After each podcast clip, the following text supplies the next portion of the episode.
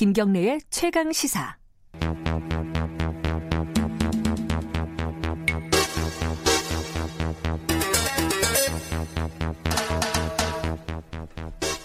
네, 어, 굵직한 사건의 이면을 들여다보는 시간입니다. 추적 20분. 오늘은 새로운 분을 한 분 모셨습니다.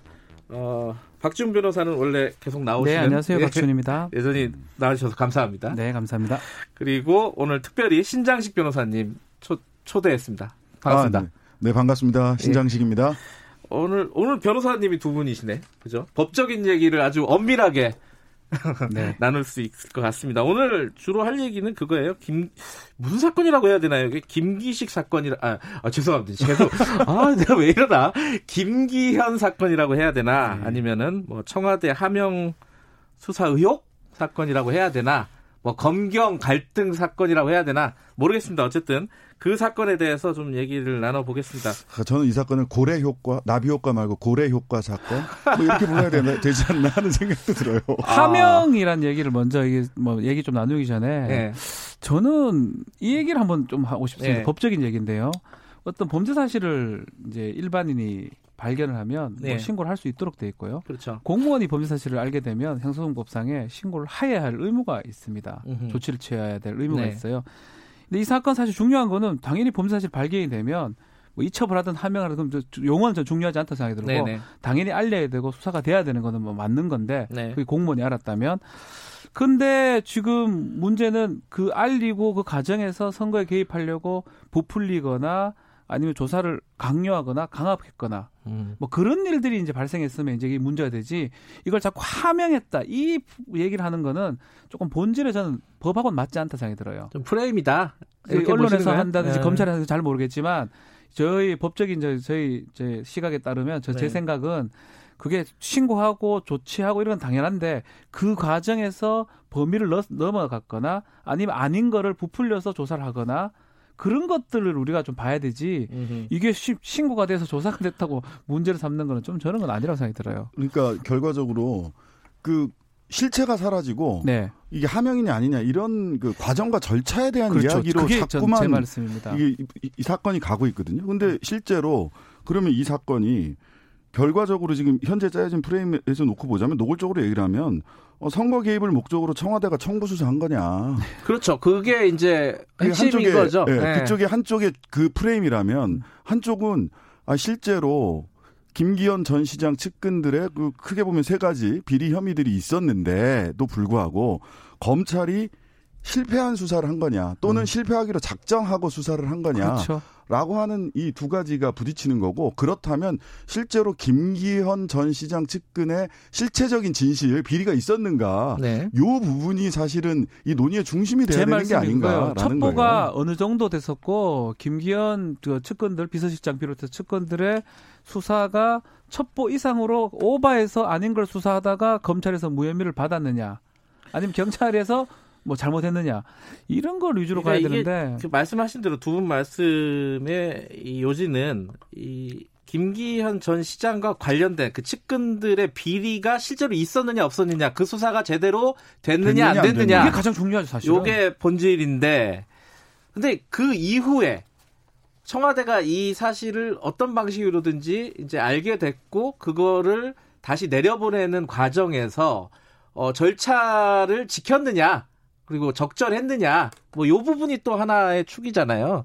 이제 이제 말씀하신 대로 뒷부분이 지금 많이 부각이 돼 있다. 네, 네, 그렇죠. 예, 네, 그렇죠. 언론이나 이쪽에서는 음. 뒷부분이 많이 부각돼 있는데 앞부분도 역시 따져봐야 될 부분이 많이 아니요 있다. 역시가 아니고 그게 본질인데 아, 그게 본질이다. 본질을 흐트리는 것 같아요. 저는 생각에. 알겠습니다. 좀 예. 하나하나 아니, 좀뭐 따져 사람마다 보- 생각이 다를 예, 수 있지만 따져 보면은 네네. 이제 그 청취자분들이 아, 아실 것 같은데 일단 아까 근데 고래 효과라고 하셨잖아요. 네네. 근데 그- 이거는 또 하나의 또 이 사건의 핵심 중에 하나가 검경 갈등이잖아요. 그렇죠. 이제 검경 갈등이 고래고기 2016년에 있었던 고래고기 환부 사건 네. 으로부터 시작이 돼서 울산청에서 황운하 그 울산 경찰청장과 울산 지검이 네.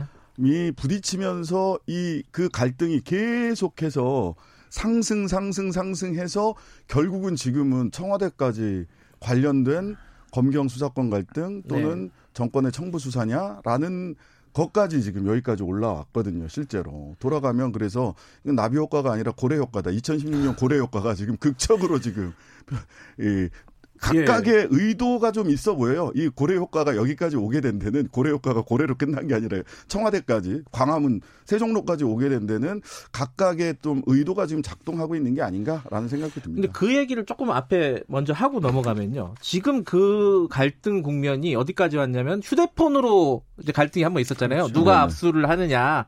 그래서 검찰이 일단 가져가 버렸어요. 음. 그 뒤에 경, 경찰이 어, 신청을 했는데 압수수색 신청을 했는데 안 내줬죠. 하고요. 예. 네. 그리고 지금은 경찰들 당시 울산에서 수사한 경찰들 다 나와라. 11명에 대해서 소환했죠. 네, 소환 거부했죠. 안 하고 있어요. 음, 막장 싸움이 돼 버렸어요. 그 이거 어떻게 근데 사실 되나? 처음부터 그 부분이 저는 가장 문제라고 생각이 듭니다. 일단은 뭐 앞에 고려 효과 사건은 그거는 뭐 지난 일이라고 그렇, 봤을 때 예, 일단 그렇 최근에 네. 이제 그 숨진 그 사람 관련해서 변사 사건이라고 봐야 되거든요. 그렇죠. 변사 사건의 뭐, 뭐 사건으로 보면 1차적 수사 책임자는 경찰입니다. 네. 그렇죠. 당연히 경찰이 경찰도 수사 기관이에요. 못 믿을 조직이 아니고요. 검찰만 못 믿지 많은 국민들은 믿으니까 그 많은 기관이, 국민들은 둘 다 못 믿어요. 둘다 뭐 그럴 수 있는데 기관이 중에 하나고 경찰 입장에서는 아마 저는 처음이라고 생각이 들거든요. 경찰이 네. 수사하는 변사 사건의 압수물도 아닌데 그거를 그냥 가져가 버린다. 영장을 음. 받아서 경, 검찰이 그걸 가져가 버린다. 제가 알기로는 뭐 처음이라고 생각이 듭니다. 제가 음. 알기로는 아는 바에 따르면 없을 처음이었습니다. 것 같아요. 말이 안 음. 되니까요. 근데 그거를 당했다라는 경찰도 아마 치욕적이고 모욕적인 걸 생각했을 거예요. 그러다 보니까 검찰에 다시 그거 달라고 청구를 했는데 처음부터 안 돼요. 왜냐하면 검찰이 경찰이 신청하면 검찰이 법원에 청구하는데 중간 단계 검찰이기 때문에 검찰이 자기들 갖고 와놓고 다시 법원에 또 해주시오 할 리가 없는 거거든요. 네. 그걸 알면서도 그렇게 한 거는 정말 우리 이거 모욕적으로 못 참겠다. 그런 어떤 기관 간의 갈등 부분이 되고 또 이번에 소환 조사 소환하라고 나오라고 했을 때 안간 네. 것도 그런 어떤 갈등의 표출이 아니었나 저는 그런 생각이 듭니다. 네, 그러니까 네. 그 실제로 변사 사건의 1차 책임은 그 경찰이 하고 근데 네. 이제 지휘를 받 수사 지휘하면 돼요. 예. 수사 지휘권이 검사에게 있기 때문에 그냥 수사 지휘에서 갖고 갖고 와라 하면 되는데 압수수색을 했다는 그렇죠. 건 경찰이 이거 보지 마라. 너한테는 이거 보여줄 수 없다. 음. 그 핸드폰. 근데 또 막상 악수수색 해가지고 핸드폰 가져가는데 이게 비밀 암호를 해제를 못 하고 있네. 그래서 검찰도 못 보고 있어요. 이게 그 무슨 코미디인지 모르겠어요. 서로 가져가려고는 하는데 가져가봤자 못 보는 건데 지금. 오빠 이스라엘 업체한테 뭐 어떻게 하겠다 그러는데 비밀번호 네 자리에서 여섯 자리로 바뀐 다음에는 이스라엘 업체에서도 그거 못, 못 연다 그러거든요. 어... 참 답답합니다. 아이폰을 써야 되나? 뭐 이런 생각도 들고. 아니 특정 업체 이렇게 얘기해도 됩니까? 제가 아, 참아서 얘기했는데. 이 근데 어, 요거는 하나 좀 여쭤보고 갈게요. 고래고기 사건은 어, 다 끝난 겁니까? 아니면 여지가 있습니까? 다시 수사할 여지가 있습니까? 그 김, 어, 신장식 아 저는 변호사님? 이거 아직 여지가 좀 남아 있어요. 뭐냐면 그래요? 그때 이제 고래고기 20, 27톤 이렇게 경찰이 압수했는데 21톤 약 뭐 누구는 뭐 20억이다 누구는 30억이다 30억. 이렇게 네, 그건 약간 네, 다르더라고요. 네. 했는데 그때 이게 뭐 불법 포획된 거라고 볼 수 없다라는 이유로 검찰에서는 네. 어, 환불을 했어요. 근데 나중에 그 국립수산과학원 고래연구센터에서 DNA 검사 결과는 아 이거 불법 포획이다라고 음. 하는 결과를 냈고요. 그 다음에 담당 검사 같은 경우 이 그 직권남용으로 수사 경찰청에서 수사받고 있다가 갑자기 해외 연수를 가서 수사가 중단된 상태가 음. 돼버렸거든요. 이래서 이 부분은 좀 한 번 더 이렇게 음. 들여다봐야 될 문제 아닌가라는 그러니까 생각이 공식적으로 들어요. 종결된 사건이 아니라는 거죠. 네, 이 멈춰져 있어요. 그죠? 네, 네. 멈췄어요. 네. 지금 다 멈췄던 사건이 그좀 갑자기, 좀 갑자기 음. 특히 이 고래고기 사건도 지금 정, 중지된 상황이었어요. 네. 조사가 진행 중인지 검찰에 있는지 어디 에 있는지는 제가 모르는데 예. 제가 알기로는 검찰에서 멈춰서 있는 걸로 제가 알고 있는데 마찬가지로 지금 이 황운하 청장 고발 사건 이것도 네. 1년 8개월 좀 멈췄다가 지금 이제 부각이 되는 거거든요. 네. 아마 지금 기점으로 11월 달 기점으로 이 모든 멈췄던 고래고기, 울산 그 뭐송 송초 뭐 이런 사건 다 예. 새롭게 섰다가 갑자기 팍 뭐, 근데 이때부터 검경 갈등이 이제 고래 효과라고 말씀을 드렸던 게 검경 갈등이 이게 전관 예우 아니냐라고 해서 경찰청이 쭉 수사를 해 들어가는데 그러면 이제 압수수색을 해서 증거를 확보를 해야 되는데 관련 사건에서 압수수색 영장이 다다또 검찰에서. 기각 신청조차 안 한 거죠. 그건 뭐 많이 봤던 건데. 예, 예. 검사는 또 해외 연수 보내고 이러니까 이때부터 검경 갈등이 쫙 고조가 됐어요. 근데 그 아까 이제 그 검경 갈등 얘기는 여기까지만 하고요. 네. 두 가지가 남았잖아요. 이게 청부 수사냐 아니면 옛날 비리 혐의가 본질이냐 이건데 비리 혐의부터 저는 잠깐 짚- 짚고 넘어갈게요.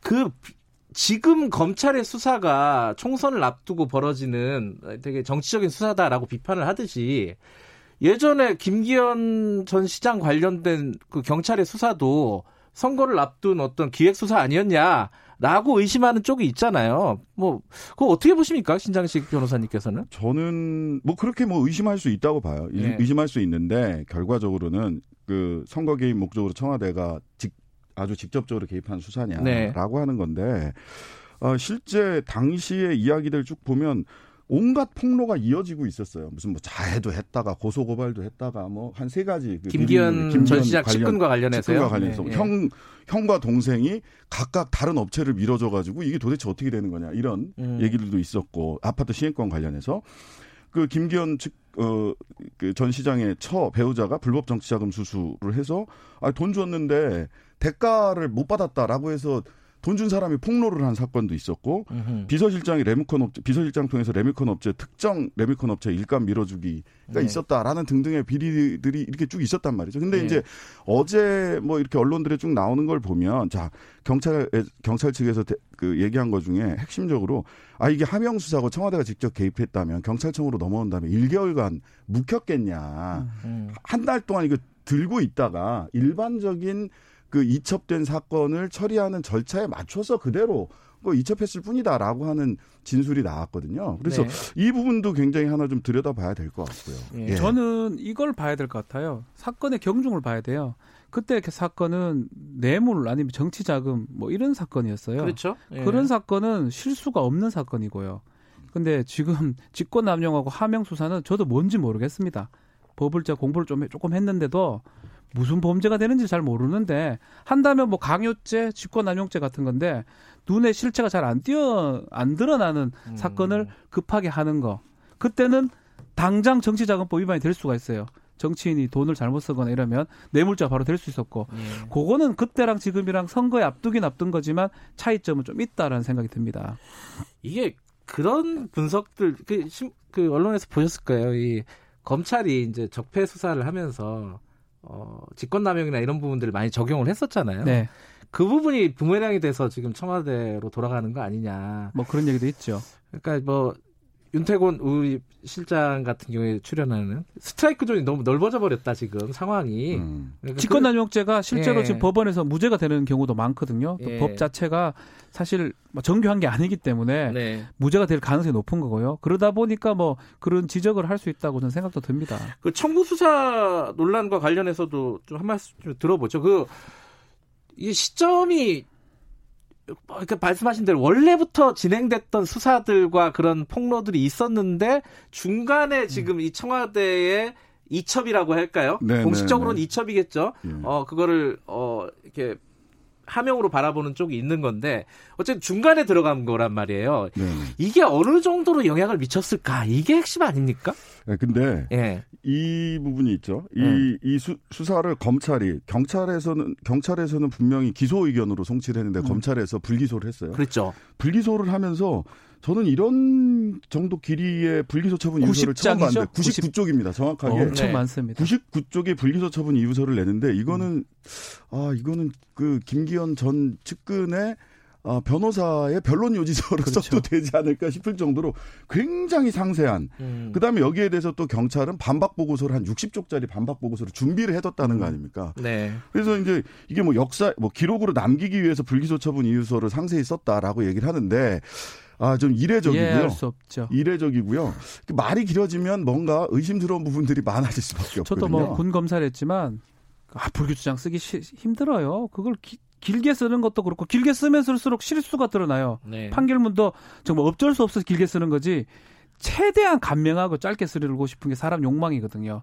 99페이지 그 정도 썼다는 것 자체가 사실 이례적이라고 봐야 됩니다. 또 경찰에서 반박했던 거 이례적이고요. 경찰에서 혐의 있다고 올린 사건이 무혐의로 검찰 결과 나는 것도 또 이례적이고 정말 울산에서 일어났던 그 사건들 모든 게 많이 이례적이었다. 그래서 저는 이례적이었다. 또 무슨 얘기를 하고 싶으면 기관 간의 갈등이 사건에 어떤 영향을 미친 게 아니냐 이 얘기를 꼭 하고 싶습니다. 알겠습니다. 그럼 지금 이제 객관적으로 드러난 그 청와대 관련된 그 네. 프레임 안에서 그 객관적으로 드러난 거는 어, 부시장 당시에 이제 캠프에 있었던 사람이 청와대에 제보를 한 거고 송병기 씨가요. 예, 예. 송병기 씨가 제보를 한 거고 그 제보가 이첩이 됐다는 거잖아요. 그렇죠. 그 과정에서 불법적인 어떤 혐의를 찾는다면은 뭐가 있을까요? 그걸 제가 계속 얘기하는 거예요. 없어요. 앞만 봐도 저는. 박지훈 변호사님은 아직은 못 찾겠다. 만약에 네. 검찰 아, 예, 청와대에서 지어냈다. 야 좀 더 부풀려. 동생도 있는 거 아니냐. 그래서 뭐 만들어서 내, 뭐 내려보냈다면 제가 계속 말하자면 직권남용이나 뭐 강요 이런 음. 범죄가 될 수 있지만 그게 아니고 있는 그대로 완전 히 전달했다. 오케이. 그렇다면 저 머릿속에는 무슨 범죄가 될지 그냥 그냥 뭐 선거에 개입하려고 의도 이거는 확인할 수 없는 거잖아요. 마음적인 부분이기 때문에. 예, 예, 예. 예, 보니까 어제 그, 그, 네 쪽짜리 그 2천 문건을 봤다라고 네. 해서 이제 나왔어요, 언론에 지금? 보도된 네 쪽짜리 네, 2천 네. 문건 내용을 보면 제목이 지방자치단체장 비리 의혹, 그 다음에 비서실장 측근 비리 의혹, 그다음에 정보통신 분야 이건 이제 비서실장 측근 음. 비리 의혹의 하나의 분야더라고요. 그 네. 다음에 마지막 건이 울산청 김기현 시장 시장의 친형과 동생 고소 사건 진행 중 해서 수사 동향이에요. 그렇죠. 음. 그래서 이 내용만을 이, 이게 이 문건이 사실이라면 네 쪽짜리 이 문건이 사실이라면 여기에 어떤 특정한 방향의 뭐 법리 검토 요망이라든지 뭐 적극 수사 요망이라든지 이런 등등의 특정한 방향을 지시하는 용어나 내용은 없어 보이거든요. 이 문건의 진위 여부가 어제 뭐 보도는 어제 됐습니다만 네. 이 진- 문건의 알겠습니다. 진위 여부를 좀 살펴보면 되지 않나 싶은 생각은 들어요.